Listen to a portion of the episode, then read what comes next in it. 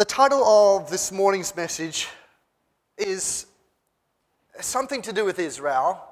Really, it symbolizes the last few verses. But to me, this is a summation of chapter 10. And it, the question is why, really for us, why does Israel not recognize Jesus Christ as the Messiah? They are God's chosen people. They're, we call them God's elect and they do not recognize Jesus Christ as the Messiah as a whole. We understand that some individuals um, end up uh, opening their hearts up to the truth, but in general, not happening.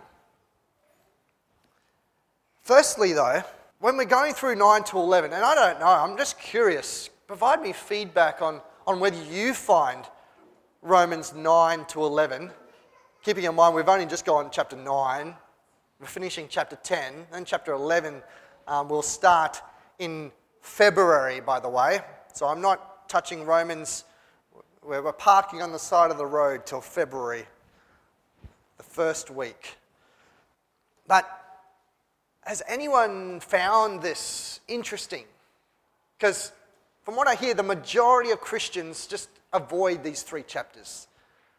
Because, it, well, it is more uh, logical that when you finish reading chapter 8, you go straight into chapter 12. We want to see how to live it out. And a lot of people avoid even preaching 9 to 11 because, in some ways, it's confusing because it involves Israel, it's, it's about Israel. But even though Romans 9 to 11 is directed towards Israel, the question is can we still apply it to our lives this morning, today? The answer is obvious yes. But I guess it's with any, any um, uh, scripture. For example, any, any books of the Bible where we say it's not directed to us, to, towards us. For instance, you know, if you have your Bibles there, look at James. Look at the book of James right now, chapter 1. You know, who's that directed to?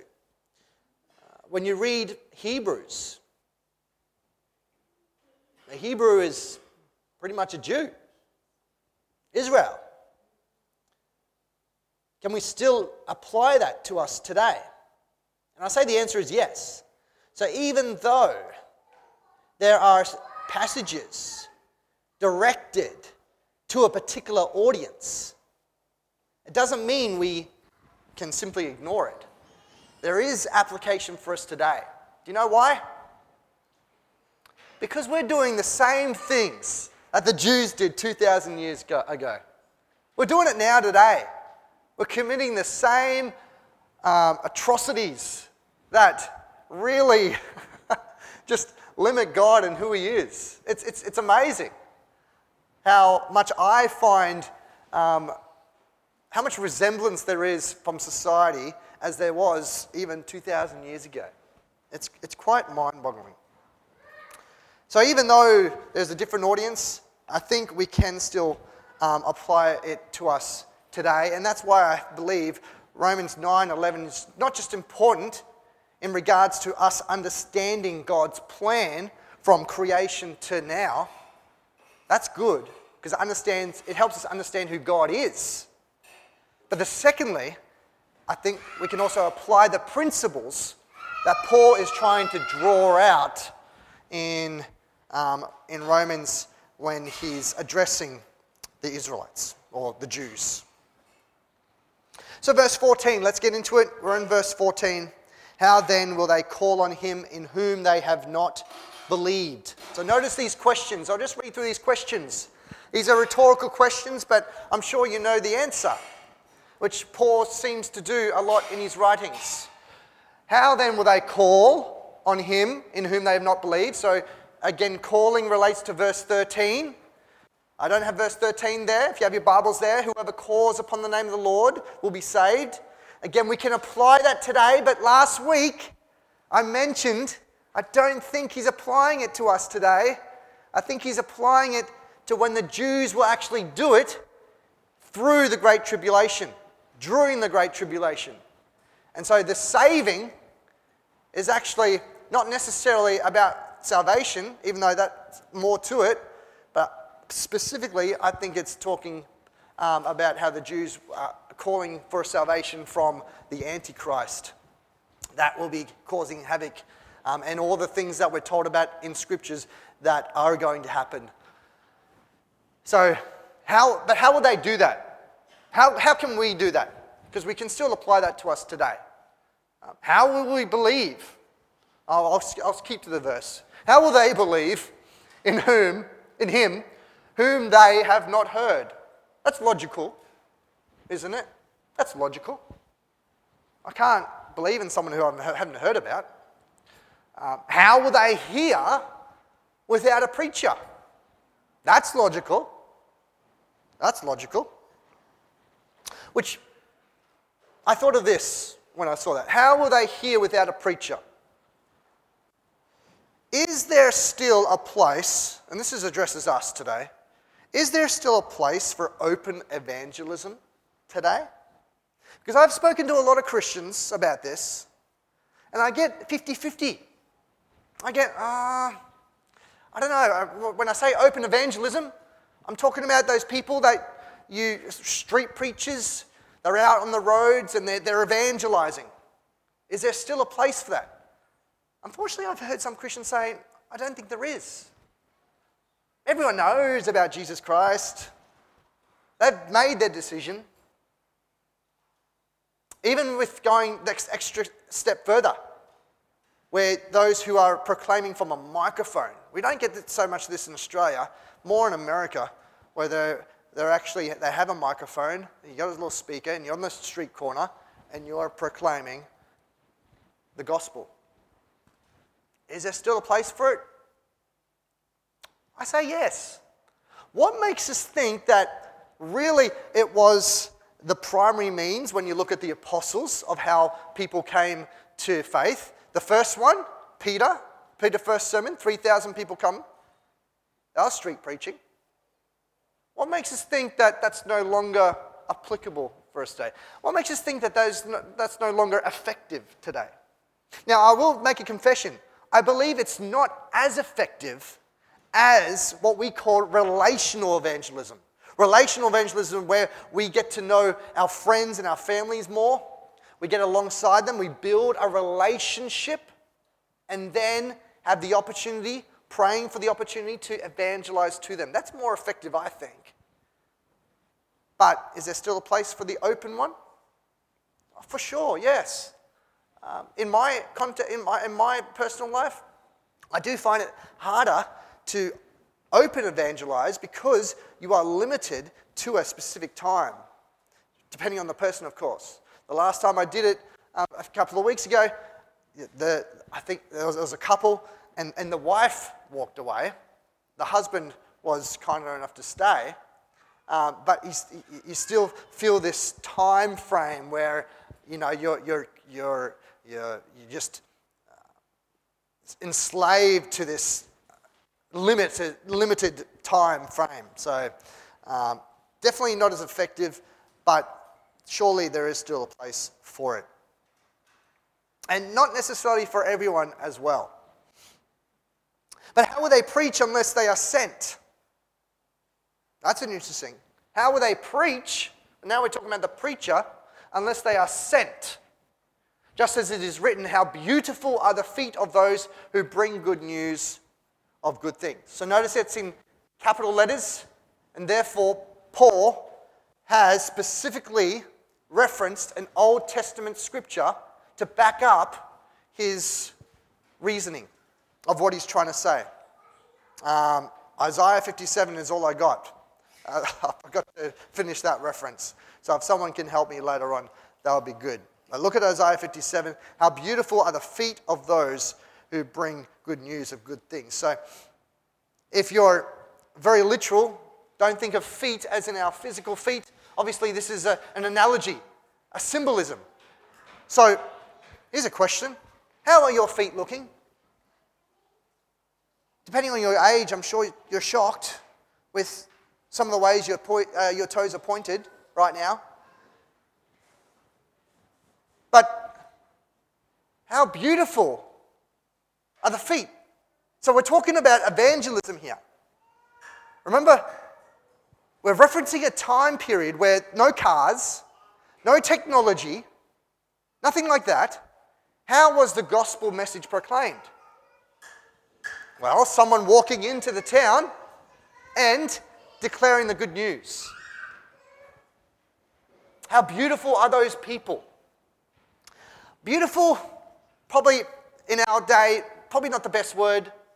How wonderful could be better. How wonderful you hear those people. How wonderful it is just to share the good news.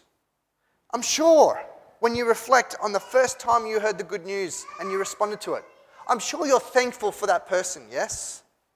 You're thankful. Some of you might, might even know that person that shared the good news with you. You're thankful. How wonderful they are. How wonderful are you when you do it to your loved ones, when you even do it to some strangers? How beautiful, how wonderful are those who bring good news of good things. Because remember, this is good news that we're declaring this morning, that we declare every day, that we've experienced, that we've accepted, that we've received. It's good news. And we'll get into that on why a little bit later. But however, oh, however, they did not all heed the good news, did they? They didn't listen to you, did they? When's the last time you shared the good news? Hoping you can remember. Did they receive it well? Or were you outright rejected? Or were you subtly rejected? Were you like, uh, no, I'll come to church, and then they don't show up, or, you know, you ever had those people? Or, not for me. Not for me. Let's talk about something else. they didn't do it, did they? they? Not everyone hears to it. Not everyone receives it. Not everyone fully accepts it as truth. Well, again, this was prophesied by Isaiah. Isaiah. Uh, this is again in that chapter 53, the, the, the, the messianic chapter of Isaiah. If you want to have a look there. Who has believed our report? Well, not many. But guess what? There was always only been a remnant of Jews who believe. There's only been a small amount that believed. And this was what chapter 9 was addressing. Remember? The start of chapter 9, verse 6. Well, hardly any of the Jews believe, so God, your plan must have failed. Your word must have failed. But we're told at the end of that chapter, remember, that Isaiah cries concerning Israel if the number of the children of Israel are as the sand of the sea, it is the remnant who will be saved. They shouldn't be surprised that there was only a remnant, a small amount that only believed. But it was necessary, it was always necessary that only a small amount believed. If no one believed, well, how would the message be passed on? There was always a small amount, though. And then when we come into chapter 11, I think there's a one time, and I believe, I, I, I take chapter 11 literally. I think it's 7,000 only at one time believed, but we're not told who they are. So I look forward to getting into that. So the general consensus is so faith comes from hearing. And so I specifically chose this modern translation, the New Living Translation, because it's hearing the good news about Christ. Um, when we say, I don't want to get too much into this, but hearing the Word of God, I think it's in, it's in my Bible. Hearing the hearing, faith comes by hearing, and hearing by the Word of God we, uh, if we get too literal, we think that it's just by this actual um, book that we do this. Um, so, reading it, which again can apply to this verse, but this word of God, uh, and particularly where it has, I'm not sure actually, does it have? No, it doesn't. Good. Um, the Word of God, we're not talking about the same word as found, we find in John chapter 1, verse 1. In the beginning was the Word. This word is just the literal word, a saying, a, a speech, an utterance. Okay? But that utterance doesn't have to be an audible utterance, correct? This utterance could be a communication that's nonverbal. If I'm reading John 3:16, for God so loved the world that he gave his only begotten son, and whoever believes in him should not perish but have everlasting life. I think of those people who are found in the hotel room and they find the Gideon's Bible. They didn't hear a speech about Jesus, did they? They read the speech about Jesus. It's really the gospel we're talking about. The gospel. Faith comes from hearing. Now, I underline hearing. Hearing, because, have you ever heard this? I'm sure you've heard this saying. Preach the gospel at all times. If necessary, use words. You've heard that. Now, if you haven't heard that, then this is actually half good. Because it's, mainly talking about, you know, Christians actually being a witness, being the salt and the light of the earth. How many Christians do you know that they're not really living a life that is honorable to God? You can't really look at them and, and say they're a Christian. But the problem with taking this too far is that there are some Christians to say, well, don't you think that we're preaching the gospel just by having a coffee at the local cafe. There, there's that mentality. Just by being who we are, doing the right thing, being a witness. And then, if necessary, use words. That's, that's where it has a problem because I'm just told faith comes from hearing. Faith does not come from seeing who you are, faith comes from hearing you are. So, words are very necessary. Words are extremely important. The gospel is extremely important to be able to clarify, to be able to articulate in a, in a very succinct way in a very simple way. So, the skill that we should be learning as Christians is hmm, what style would suit that particular person that I know? What method? But at the same time, content is what really matters. In fact, it's clarity of the gospel is what is crucial. And this is the sad thing that's happening in the church today. We're not really being proclaimed the gospel in churches. We're being proclaimed another good news. The majority of the church today, unfortunately, is proclaiming a good news in the fact that we can become healthy, that we can become wealthy if we believe in Jesus. Because without faith, you can't have those things. Sometimes this is really out there, and sometimes it's just subtle. I know we even have churches, Sally and Hervey Bay, that proclaim that gospel. Believe in Jesus because He will take care of your every need. He will make you healthy here on earth. He will make you wealthy if you just have enough faith in Him. This is not the good news. The good news is that Christ Jesus died for us. So, if anything, please, please know to a T how to proclaim the gospel, what the gospel actually means. And it's simple, it's very simple. Pretty much, there's a gap between me and God. I want to access God. Everyone wants to access God, and I'm talking about religious people, sensible people. Remember? The fool has said in his heart, There is no God. So, someone who says there is no God very rarely will you get to the point of proclaiming the gospel because you're just getting into the simple, the simple concept of the existence of God. I'm talking about people who uh, they want access to God, they want to know God, but there's a gap. The gap is sin. All of sin comes short of the glory of God. The problem with that sin is that it leads to death. We will never have access to God. We will always be separated from God. The wages of sin is death, gift of God's eternal life. Now, how do we solve that gap? Well, there needs to be a bridge. The bridge is the cross. The cross allows me to gain access to God. What's the cross? What's the bridge?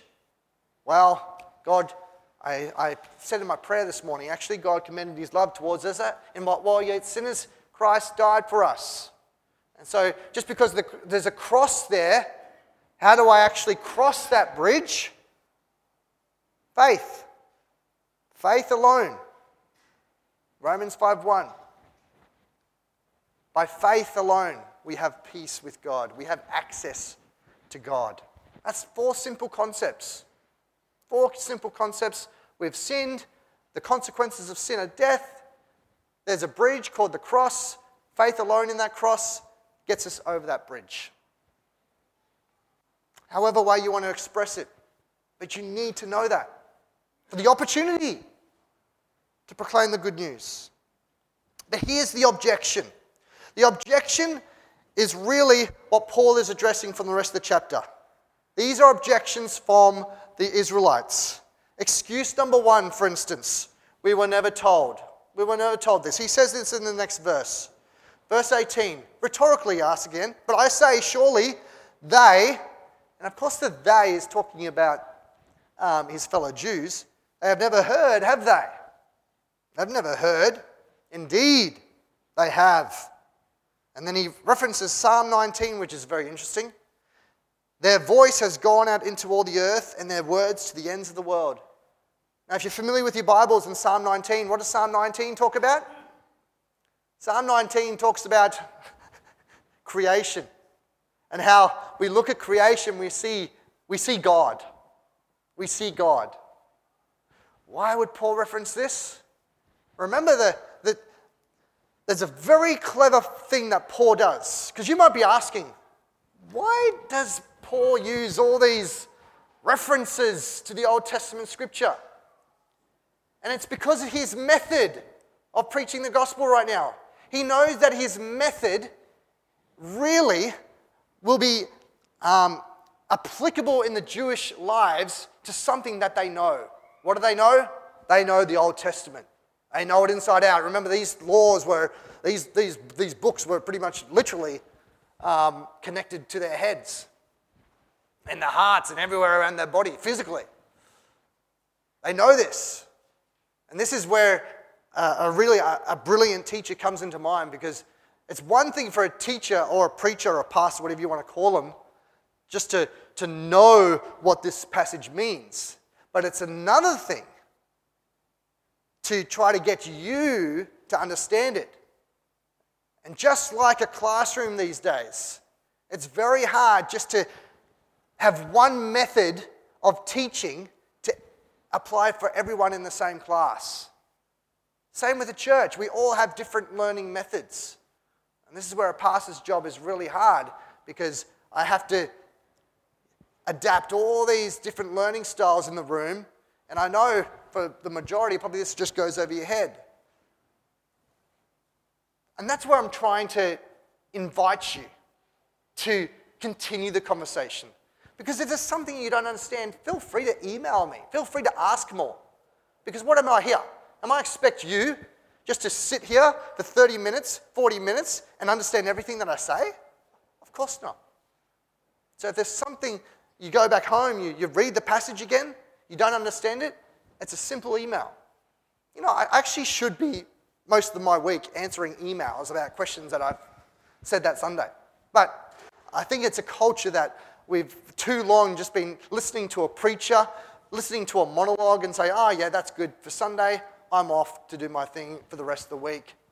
And, oh, we'll come back next week and I might learn some more. It's a continual process, just like it is in a school classroom. But what he's doing here, this is a passage that reflects, really, it says to the Jews, hmm, the, the Jews would have read Psalm 19 and said, oh man, these Gentiles, these, these, these other nations, you just have to look at creation and see that there's a God and see what, what, what's right in front of your face. And in a way, I think Paul's referencing them and saying, oh, Jews, look at not just creation, but look at what's been, look, look at what hap- what's happened in the last um, 100 years, particularly uh, roughly around, mm, what does it say, about 50, 60 years ago. Look, look what's happened. Look what's happening right now. We're proclaiming Jesus to you. It's right in front of your faces. It's right near you, as we've just read in the start of chapter 10, and you're just ignoring it. Ah, this is a great question for us. Have you ever heard someone, maybe someone's asked you this. What about those who have never heard the gospel? Is God unfair? This is, we're talking about apologetics here. So if you have a friend who's questioning you on this, what about those who have never heard the gospel? Is God unjust? Isn't God, let's put it bluntly, isn't God unfair? And he would just send them to hell. All those people in those Papua New Guinea tribes, all those cannibals that they've never heard of Jesus Christ, what's, what's going on there? Isn't that unfair that God would judge them? Yeah, how, do you, how do you answer that? And actually, go back to Romans chapter 1, verse 20, notice that we will be without excuse, not because we haven't heard of Jesus Christ, but because of creation. Isn't that interesting? For the invisible things of Him from the creation of the world are clearly seen, being understood by the things that are made, even His eternal power and Godhead, so that they are without excuse. So we're not without excuse because we haven't trusted in Jesus. We're actually without excuse because of creation, here it says. So, this is my opinion. Again, it can only be an opinion because we're talking about the ways of God, and not everything that God has done is clearly laid out in scriptures. We have to get into his mind. So, getting to the mind of God is sometimes easy, but sometimes quite complex. So, this is why I say an opinion. So, everyone in the world, regardless of where you are, has creation as their witness. The testimony of God comes from creation. Everyone who lives in this world can't just come say, and I'm sure you've been there, what is this place that we're in? Why are we here? What's going on? Who am I? Now, a person has a choice. Ignore that and just continue living life or pursue it. The ones who pursue it, the ones who pursue it, in my opinion, God will lead them to a place where they will hear about Jesus. But only for those who want it, only for those who want to know what's truth. I think there's a majority of people out there, and again, you can see how it's an opinion, but it's a response to an argument that, um, uh, to me, it's satisfactory for my reasoning. And I'm, I'm a very questioning person. I question a lot. So um, I use an example of Lydia. Lydia in Acts 16. She is quoted as being a fearer of God. She wasn't a Christian, but she feared God.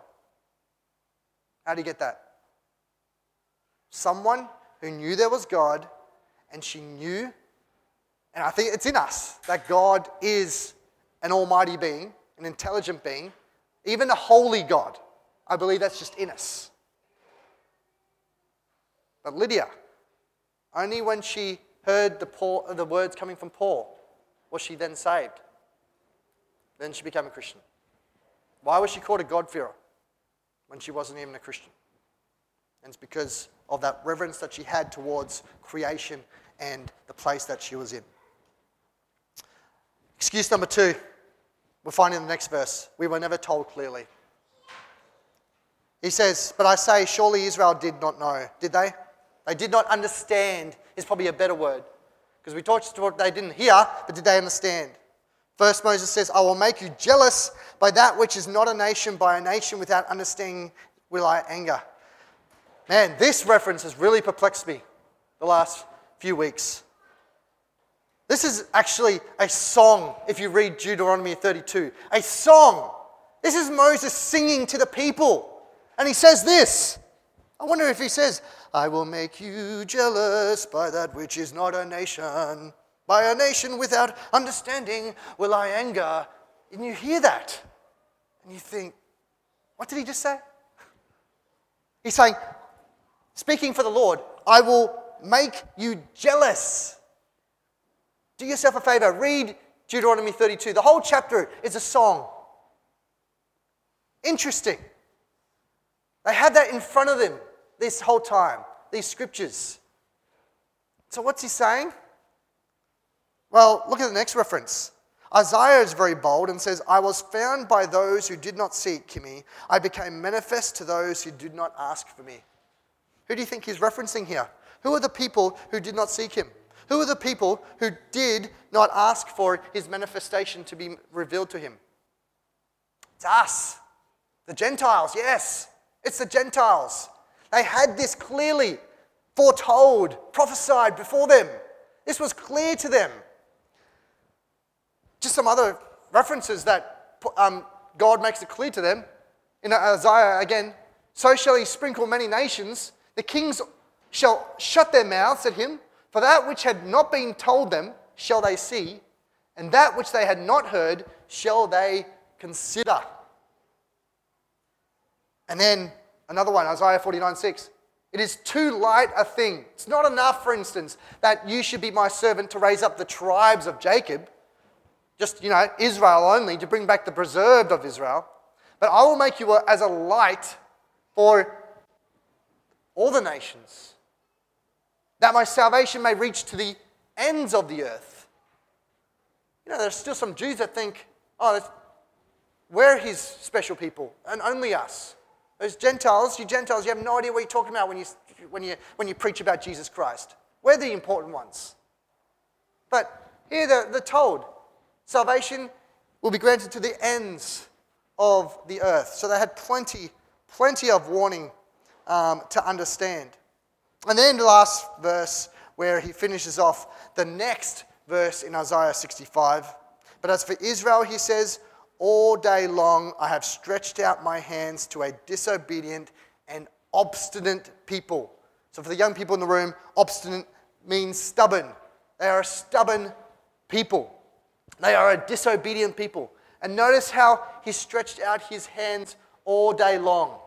And so if you have Calvinist friends, this is a great verse, which I wonder what they think. What goes through their minds? Because this to me is a, is a, blatant inconsistency with their doctrine. When you believe that God gives you the faith to believe, why in the world is He waiting? Is He stretching out His hands to a disobedient and obstinate people when it's up to Him for them to obey? for them to not be stubborn. That's a blatant contradiction. And so, that to me um, does not make sense. It's a great verse to confront a Calvinist with, if you know of any. Now, I could be tempted to read this verse, and a lot of preachers do this. I could use this to guilt trip you right now. That's my temptation, to take this out of context even though I'm doing expository preaching, I still got to guard myself on using this, for instance, because I could say, Oh, people, what are you doing? God's stretching out your hand towards those. He knows that you disobeyed Him. You know, those of you who have been stubborn, you're, you're, you're quenching the Spirit. You're not doing what God wants you to do. Wake up, people. But I won't because that's, that's false. This verse does not apply to you if you are a Christian. This is talking about a non believer. Now, just because it's directed towards the Jews, I still believe all the Gentile unbelievers who haven't accepted Christ as their Savior, don't truly believe it in their hearts, I think God's stretching out His hand. He's doing it every day, all the day long. You're disobedient? Yes. You're stubborn? Yes. But He still wants you to come. That's anyone in this room that hasn't truly believed that Jesus Christ is the Messiah, that Jesus Christ is Lord. That applies to us if you're not a Christian, if you haven't called upon the name of the Lord to save you. But remember, the, the, the, the, moment you placed your faith in Jesus Christ, you are no longer a disobedient people. You are no longer a stubborn people, even though there might be a season in time where you do become disobedient. You do become stubborn. You do quench the Spirit. You grieve the Spirit. You ignore that voice that's saying, hey, hey, hey, get back into church. Hey, hey, hey, get back right with that person that you've been having a fight with. Hey, hey, hey, get out of that sin, that lust, that temptation that's been besettling you every single day. You're still not disobedient in God's eyes. A lot of Christians don't understand that. And I come back to the, the, the definition of what it means to be justified. Justification comes by faith alone, firstly. And secondly, remember our slang term to understand what justification means is God treats us just if I have never sinned. Just if I'd never sinned. So he, if he declares me just if I'd never sinned, why would I be called a disobedient and stubborn person? Even though to us, I'm still being disobedient. And that's, that's the magnificent of grace. That's grace. That's amazing grace. So, why does Israel not recognize Jesus Christ as the Messiah? Well, here's the summation. Here's the three reasons that Paul has pretty much um, explained in chapter 10 as we've read it all. Number one, Israel pursued righteousness by obeying the law rather than by faith. They blatantly did it themselves, what they thought was right. Secondly, they ignored the teachings about righteousness being attained by faith alone. Ignored it, not just from the prophets, but also from the apostles. And then, number three, it came to the point where they just downright refused. They refused the many opportunities to accept Christ's righteousness by faith alone. The interesting thing that I find in chapter 11 is that they'll eventually do it. They're eventually going to accept it, which I find very interesting. I have to ask the question what's your excuse? If you are in this room and you, you don't have faith in Christ, What's your excuse? And if, if you do have one, well, here's my encouragement. You can make it your excuse, or you can make it your story. I hope that everyone in this room, before they leave these doors, has either remembered a time where they've made it their story, or start your story today. Let's thank God that we have a story to tell. Father God, we thank you for the words of Paul in this, what seems like a very complex chapter, but in reality, we know, as we've just gone a few weeks of studying it, how simple it is and what it actually means for us. Help us apply. You may have revealed to us today, whether you've revealed some kind of sin that you'd like us to repent of, or maybe it's the case where you actually you want us to place our, our trust in you as Jesus Christ, Lord. Father, we commit ourselves to you in whatever way you seem appropriate, whatever way you deem fit. We just thank you for the time we've had just to open up your word and to draw application from it. We just pray that we'll just not just be hearers of your word this morning, but doers of your word. We thank you, give you all the glory in Jesus' name. Amen.